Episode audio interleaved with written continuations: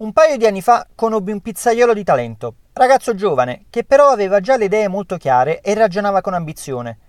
Il suo nome è Raffaele Boccia e possedeva una pizzeria di nome Naninella, nella città di Poggiomarino. Di quella serata mi ricordo la sagacia dei suoi antipasti, che univano il gusto a tendenze anche un po' food porn da spettacolo, come il crocchè ricoperto di fonduta di parmigiano e crema di pistacchio, o la frittatina con la fetta di provola sciolta a tavola dal cameriere col cannello.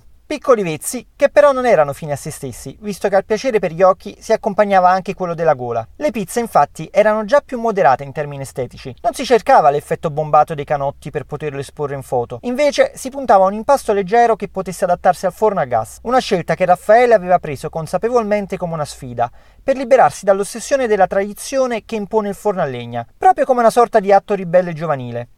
Ma ripeto, giovane anagraficamente, ma Raffaele ragionava già in grande e infatti parla al passato perché successivamente è riuscito a spostare il suo locale, già comunque di discrete dimensioni, in una struttura molto più grossa in una piazza centrale a Poggiomarino.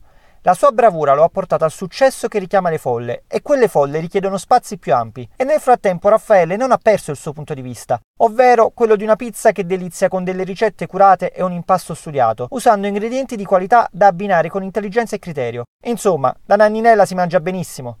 Poggiomarino è comunque una città grande e servire un flusso di persone del genere è un bel impegno. Non si direbbe però che proprio alle porte di questo agglomerato urbano si possa scoprire un'area archeologica risalente addirittura all'età del bronzo e il parco archeologico di Longola, Qui sono stati ritrovati resti di insediamenti dell'antico popolo dei Sarrastri, che si stabilirono nella piana del fiume Sarno, che proprio da loro prese il nome. Il parco, aperto nel 2018, ha ricostruito le abitazioni di questo popolo per mostrarne le abitudini di vita. Purtroppo però la sua avventura è durata poco. Anche qui il Covid ha causato la chiusura e per ora non ci sono novità sulla sua riapertura. Aspettiamo incrociando le dita.